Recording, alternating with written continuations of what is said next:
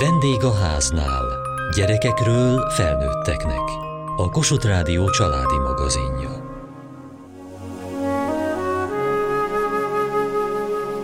Senki nem úgy házasodik, hogy egyszer majd válni fog. Ha ez mégis bekövetkezik, a fájdalom miatt gyakran hozunk rossz döntéseket.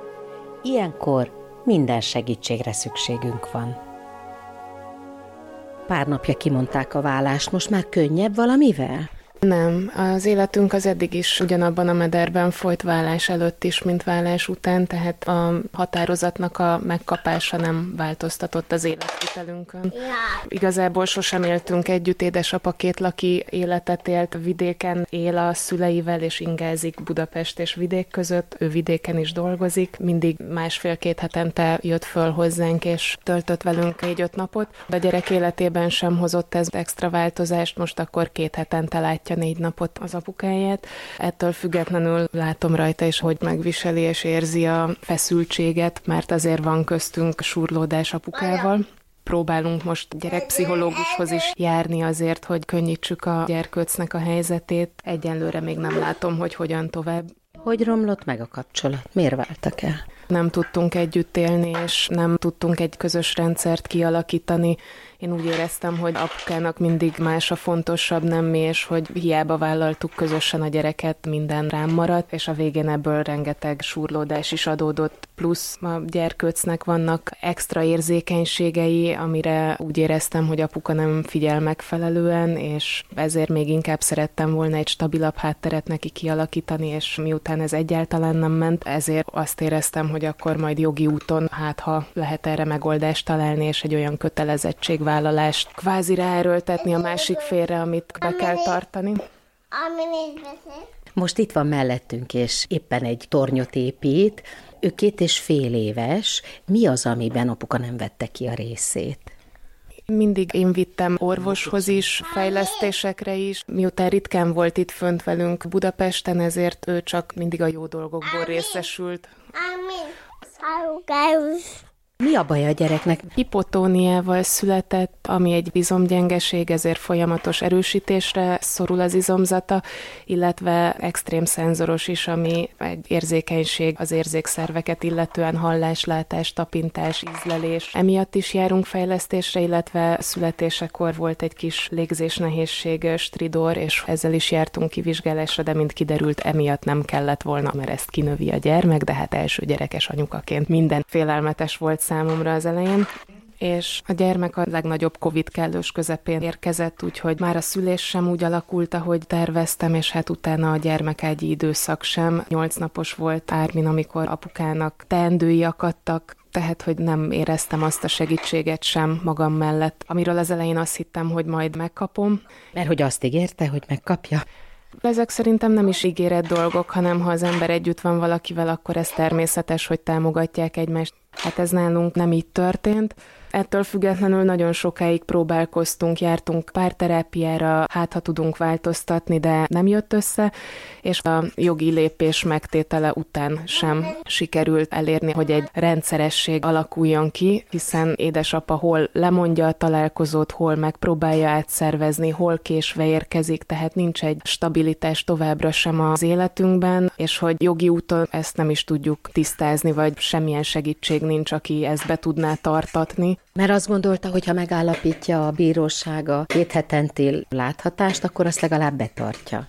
Igen, igen, erre számítottam, hogy akkor egy rendszeresség ki tud végre alakulni az életünkbe, és ehhez tudunk akkor igazodni, és erre tudunk beállni. Ez részben azért is fontos, mert a gyereknek szüksége van arra, hogy egy állandóság legyen az életébe, illetve a fejlesztéseket is ehhez tudjuk igazítani. És voltak nagy veszekedések, feszültségek, amit magának is ki kellett bírni, meg a gyereknek is? Voltak, voltak, volt olyan, hogy a kezembe volt az egy-két hetes gyerek, és úgy mentek a veszekedések. Annak ellenére, hogy megpróbáltuk mindig gyerek nélkül lefolytatni a vitákat, azért időnként ebbe belecsúsztunk, de sokkal nagyobb lelki teher volt az, hogy nem volt hajlandó elfogadni azokat a nehézségeket, amikkel szembenézünk. Ez részben azt gondolom, hogy egy férfi tagadás, hogy minden rendben van, részben pedig egy makadság, hogy neki nem mondják meg, hogy hogy kell bánni a gyerekkel, illetve egy lazaság, hogy nem kell ezzel foglalkozni. Ebből adottak még a plusz nehézségek, és másfél évig tartott maga a vállási procedúra, mert próbáltunk ugyan megállapodni, meg próbáltunk segítséget kérni, már meg is született egy megállapodás, amit végül aztán nem sikerült aláírni, mert menet közben, ahol lakunk, onnan szerettünk volna elköltözni, és emiatt belevágtunk egy ingatlan adásvételbe, ahol viszont hitelfelvétel lett volna, és mivel én gyesen vagyok, ezért édesapa bevétele volt az, ami segítségül szolgált. Ez megnehezítette a vállást, és ugyan magának a vállásnak nem képezte a részét ez az ingatlan adásvétel, de az édesapa ügyvédje a válláskor bedobta a bírónő előtt, és ezzel teljesen ellehetetlenítette az életünket, úgyhogy most anyagilag is egy nehéz helyzetbe kerültem, mert befizetett pénzt, hogy ne bukjuk el, akkor ahhoz el kellett adnom a lakásunkat, most visszabérlem a saját lakást, de közben nem készült el az új ingatlan, de édesapa viszont nem segít nekünk abban, hogy hogyan tovább és boldogulni tudjunk nem kaptam meg sem azt a jogi segítséget a bíróságtól, amire számítottam. Eljárási hibát is vétett a bíróság, ezen kívül olyan intézkedést hozott ideiglenesen, ami nekünk nagyon megnehezítette az életünket, és tönkretette a kapcsolatunkat, illetve a gyereknek a helyzetét nehezítették meg. Úgy kezdődött a per, hogy a bírónő megfenyegetett minket, hogy a gyereket kiemeli a családból. Én heteken keresztül rosszul voltam, emiatt nem tudtam aludni, nem tudtam semmit csinálni, sírtam, 10 kilót lefogytam, hogy a gyerek is egy olyan stressz helyzetem ment keresztül, ami idegrendszerének káros volt, hogy nagyon nehezen tudtunk ebből kijönni. De már kijöttek? Ebből úgy érzem, hogy ki úgy, hogy most már csak magát a szétválást kell jól csinálnunk, és megkönnyítenünk ezzel Árminnak a helyzetét. Azzal meg nekem lesz dolgom, hogy valahogy feldolgozzam azt az álomnak az elvesztését, hogy az ember szeretett volna egy családot, egy boldog szülőpárt, és nagy Isten még egy testvérre is lett volna lehetőség, és most így ezek mind elvesztek. Minden alkalommal, amikor meglátom, nyilván az érzések még felkorbácsolódnak bennem, annak ellenére, hogy maga a vállás másfél éven keresztül tartott, mai napig mindig abba reménykedem, hogy hát ha történik valami olyan, ami meghozza a fordulópontot, és tudjuk mégis együtt folytatni tovább, holott a józan eszem tudja, hogy ez nem lehetséges, úgyhogy nekem is kell ebbe még rengeteg munkát tenni, hogy lelkileg helyre jöjjek, és egy olyan stabil hátteret tudjak biztosítani a fiamnak, ahol nem érzi hiányát semminek.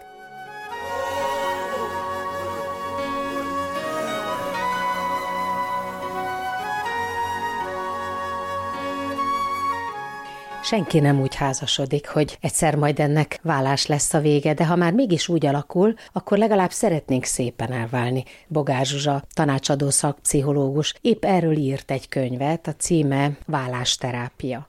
Ez egy nagyon fájdalmas, veszteségekkel teli, sérelmekkel teli élethelyzet, és hogy miért nem sikerül sok embernek szépen vagy jól válni, az talán annak köszönhető, hogy egy ilyen élethelyzetben, amikor ennyi fájdalom, sérülés van a lelkünkbe, és egyfajta krízist élünk meg, csőlátással vagyunk a helyzetben, és nem látjuk magunk körül a gyermekeinket, nem látjuk magunk körül azt a házastársunkat, akivel azért éltünk meg szép és boldog éveket is, csak ezeket a sérelmeket, csak ezeket a fájdalmakat látjuk, ezekre tudunk fókuszálni, ezek nem csak szomorú érzéseket keltenek bennünk, hanem sokszor heves, dühöt, indulatokat is, és azért ezek mind-mind olyan érzések, amelyek elég határozottan befolyásolják a cselekvéseinket is ebben az élethelyzetben, és nagyon nehéz kibillenni ebből, és meglátni azt, hogy csak rajtunk múlik az, hogy jó irányba tudjuk-e vinni ezt a történetet. Rajtunk múlik az is, hogy mi is mennyire sérülünk ebben a helyzetben, és legfőképp az, hogy a gyermekeinknek mekkora sérülést okoz foglalkozunk ezzel a helyzettel.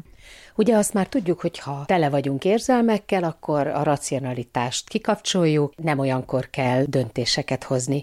A vállással az a baj, hogy ez egy hosszú távú érzelmi vakság, miközben más se kell tennünk ez alatt, csak racionális döntéseket hozni. Hogy lehet ezt a kettőt egyszerre jól menedzselni?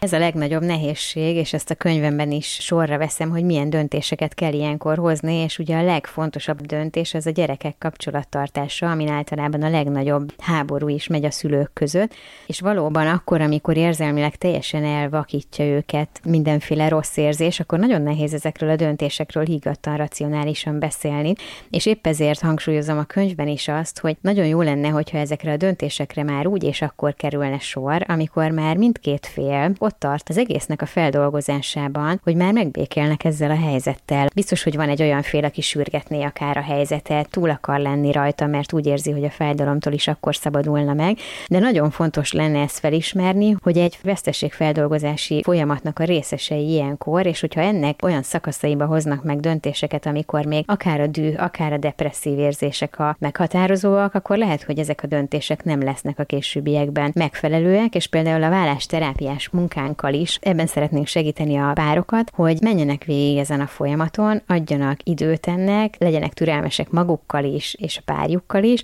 és hogyha ezen a folyamaton végigmentek, és a veszteségfeldolgozás elindult, pontosabban elértek már arra a pontra, hogy már mindketten elfogadják, hogy igen, ennek a helyzetnek, amiben most ők vannak, akkor lehet az olyan döntésekről beszélni, hogy akkor a gyerek hány napot kivel legyen, és milyen kapcsolattartási rendszerben éljen a jövőben. De hát ha megszületik valamelyik félben az a döntés, hogy el kellene válni, akkor az embernek rögtön elkezd az agya forogni, hogy úristen, akkor mi lesz, úristen, hol fogok lakni, úristen, a gyerekkel mi lesz, hova jár iskolába, és egyáltalán mi lesz az életem. Nem lehet az, hogy ezekre a kérdésekre hosszú hónapokon keresztül nem adunk választ magunknak. Hát ugye a nagy probléma ezzel az, hogy ez még csak ennek a félnek a fejében van, és ott van egy másik fél is, és ő már lehet, hogy tényleg végigpörgeti, még akár lehet, hogy válaszokat is talál egy-két ilyen kérdésre, de azok még csak az ő válaszai lesznek. Mondjuk eltelik akár egy év vagy több hónap, amíg csak az ő fejében van meg a vállás, akkor jön egy olyan helyzet, amikor már a házastársa számára is nyilvánvalóvá teszi, hogy hát ő most ezt itt már lejátszotta, és ő már készen áll arra, hogy elváljon, de a másikat akkor éri a hideg zuhany, vagy a villámcsapás, akkor szembesül azzal, hogy ő egy olyan házasságban él, ami már nem működik, és az ő gyász folyamata akkor indul el. És ugye ezért nagyon nehéz a vállásterápiás munka is, mert érkezik hozzánk két olyan ember, akik teljesen eltérő fázisában vannak ennek a veszteségfeldolgozásnak, és itt mindkét félnek meg kell azt érteni, hogy az egyik már nagyon előre van, ő várja meg a másikat, legyen türelmes, és annak, aki le van maradva, mert később szembesült vele, neki is meg kell értenie, hogy a házastársa már egy éve ebben élő, már gondolkodik, forgatókönyveket gyárt, válaszokat keres arra, hogy hogy lesz a jövőben. Itt nagyon fontos lenne mindkét fél megértése, ami ugye a legnehezebb, hiszen ők épp egy olyan kapcsolatban vannak, amikor valószínűleg az egymás iránt mutatott empátia működik a legkevésbé közöttük, úgyhogy az biztos, hogy komoly feladat nekünk szakembereknek is, hogy őket felzárkóztassuk egymáshoz. És mindezt azért, hogy aztán ebből tényleg egy olyan vállás legyen, amit két felelős és tényleg racionálisan gondolkodó és nem csak érzelmekkel elborított ember hoz meg, mert hogyha mondjuk kicsi gyerekekről van szó, akkor az még legalább 15-20 év, még ezeket a gyerekeket közösen nevelik, és azért nagyon jó lenne, hogyha ezeket az éveket úgy tudnák eltölteni, hogy ők jó szülőtársai ennek a gyereknek, és jó szülőivé is akkor tudnak válni, hogyha megvan bennük ez a fajta megbékélés, nyugalom, és el tudták engedni valóban ezt a házasságot. Úgy tűnik, mintha ezt a dolgot nem is lehetne egyedül megoldani, csak szakemberrel. Azt látjuk, igen, hogy akik egyedül oldják meg, nagyon sok helyen félre tudnak csúszni, nagyon sok minden nem működik, és tulajdonképpen ez az egész vállásterápiás munkánk is úgy jött, hogy mozaik családokkal kezdtünk el már több éve foglalkozni, és a mozaik családok úgy kerestek meg minket, hogy már valaki a vállás után az új párjával jött el, akár azzal, hogy hogy legyenek ők jó mozaik család, akár azzal, hogy már a mozaik családban is probléma van, és nagyon sokszor azt láttuk, hogy a mozaik családban lévő problémák, vagy a mozaik család siker sikeressége mögött lévő tényezőkben nagyon nagy hangsúlyal van benne a vállás, hogy milyen vállás volt évekkel ezelőtt. És hogyha egy nagyon rossz vállás volt, egy olyan vállás, amiben háborúzás volt, amiben rengeteg sérelem volt, fájdalom volt, és ezek nem lettek elvarva, ezek a szálak nem lettek elengedve a nehéz érzések, akkor ez nagyon-nagyon mély nyomot hagy a mozaik család működésében is, és így kezdtünk el arra gondolni, hogy hát akkor a vállásban is segítenünk kéne az embereket, nem ezeket már, akik mozaik családban élnek, hanem azokat, akik még ott vannak, hogy éppen felmerült a vállás gondolata, vagy ez éppen kimondódott közöttük, és külön szeretnék folytatni az életüket, mert hogy valóban nagyon sok minden félre mehet. Mennyi idő ez? Természetesen függ attól is, hogy kinek milyen a személyiség szerkezete, mennyire rugalmas, mennyire tud a változásokhoz jól alkalmazkodni.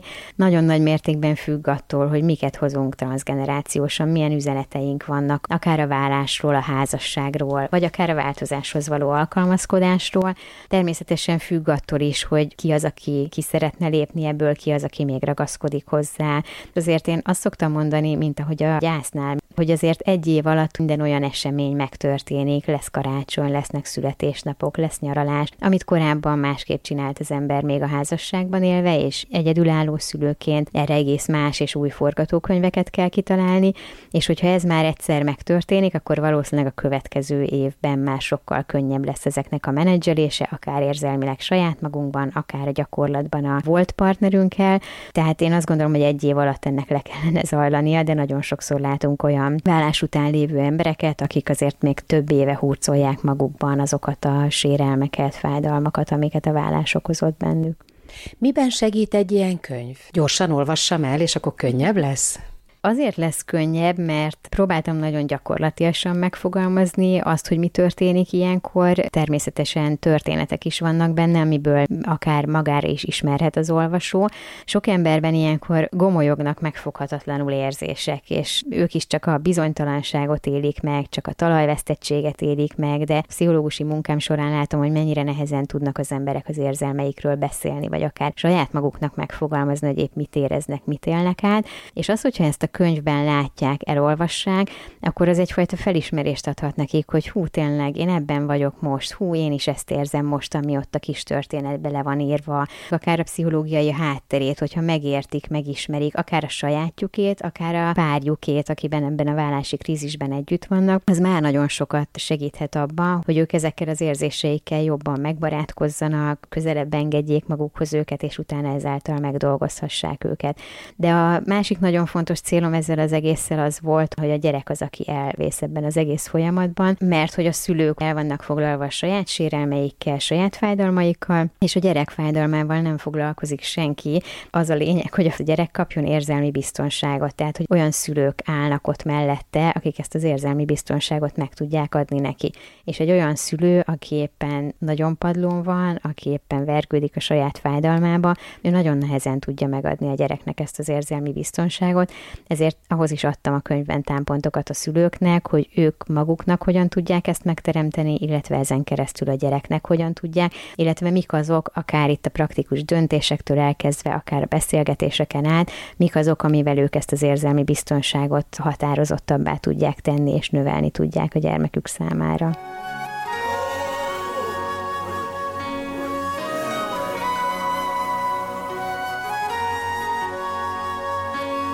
Egy hosszabb folyamat, ugye, amikor az ember egy ilyen döntést meghoz. Volt ez a pont, amikor igenis ki kellett mondanom, meg be kellett látnom azt, hogy én nem tudok ennek a férfinak a felesége lenni többé, és ezt elmondani nehéz volt egyébként neki.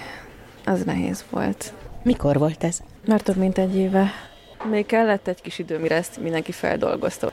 Én odáig toltam a döntéshozatalt, hogy már tényleg nagyon biztos voltam benne. Egyszerűen nem láttam reményt. Mi volt a baj? Soha nem egy baj van. Kommunikáció ugye klasszikus. Úgy éreztem, hogy ez nem az a hely, ahol én növekedni tudok. Az, hogy a másikat tiszteletben tartjuk például, az, hogy a másik valóságát nem akarjuk deformálni, bagatelizálni a problémáit, hogy empatikusak vagyunk, hogy értő figyelemmel meg tudjuk hallgatni a másikat. Ezekre mind szükségem lett volna. Beszélgetések voltak ezzel kapcsolatban, bár ezeknek a beszélgetéseknek a vége leggyakrabban valami konfliktus lett. Meddig bírta ezt? Valószínűleg már az elejétől fogva tartott, csak az ember ezt nem vesz észre azonnal, ugye. Aztán egyszer csak lehull a lepel, itt a valóság. Ezzel jobb esetben az emberek meg tudnak barátkozni, vagy össze tudnak csiszolódni, és tudják ezeket a konfliktusokat egészségesen kezelni. Igazából a környezetem hívta fel a figyelmemet arra, hogy valami nem teljesen oké, okay, és ennek nem így kéne lennie. És akkor is szépen lassan elkezdtem ébredezni, hogy ez így nem oké, okay, nekem nem kell ezzel megbékélnem. Annak ellenére, hogy az esetek többségében nem szokott eredményre vezetni a perterápia, én szerettem volna. Úgyhogy tettünk egy próbát, tényleg nem vezetett eredményre. Fontos volt azért, mert így elmondhattam azt, hogy mindent megpróbáltam. Mikor múlt el a szerelem? Hát ez egy hat éves kapcsolat volt, talán a közepe fele. Történt egy fordulópont, az élet szemléletünk, az teljesen más. És hogyha ez hiányzik, akkor ez nem fog sokáig tartani, mert ha tudok róla, akkor valószínűleg nem megyek bele. Ez nagyon rejtélyes. El lehet mondani, hogy mi ez a fordulópont? A gyülekezethez való csatlakozás. ami maradék picike szabad ideje volt, azt legszívesebben ebben töltötte. Így akkor el is vett a családtól. És ez nehéz volt. Meddig vívódott? Egy jó két év. Mennyire viselte meg ez a két év? Azért én elég sokat szorongtam. Ha csak meghallottam, hogy nyílik az ajtó, már éreztem, hogy összeugrik a gyomrom, és ez a megrekedtségérzés, hogy nem vagyok a helyemen, hogy nem tudok itt kibontakozni, fejlődni, ez nyomasztó, de aztán valahogy nyertem valamiféle magabiztosságot. Hogy élte meg ezt a gyerek? nehéz volt neki ez elején, ebben biztos vagyok, és mai napig néha gondolok arra, hogy, hogy milyen lehet ez neki, hogy ritkábban találkozik az apukájával, de bízom benne, hogy ez még mindig a jobbik forgatókönyv a számára, mint az, hogy csak a gyerek miatt maradjunk együtt, felnő egy ilyen mérgező környezetben. Biztos vagyok benne, hogy ez most a kisebbik rossz, és szülőpárosként jól együtt tudunk működni az édesapjával. Ilyen helyzetben el kell engedni azt, hogy mindent kontrollálhassunk édesanyaként. És ezzel én már megbékéltem, úgyhogy annyira nem látok bele, hogy milyenek ezek az apukás hétvégék. Nekem annyi elég, hogy a gyerek jól érzi magát bizonyára szüksége van egy kis időre, amikor ez a, ez a zsilip, ugye, most akkor ennek vége, akkor megint át kell állni. De semmi olyan, ami segítségért kiáltana. Apuka is meg van nyugodva ebben a helyzetben? Most már ő is jól érzi magát, biztos vagyok benne, hogy neki volt a nehezebb, általában a legnehezebb, aki a visszautasítást kapja, de már van neki új párja, az is nagyon sokat segít.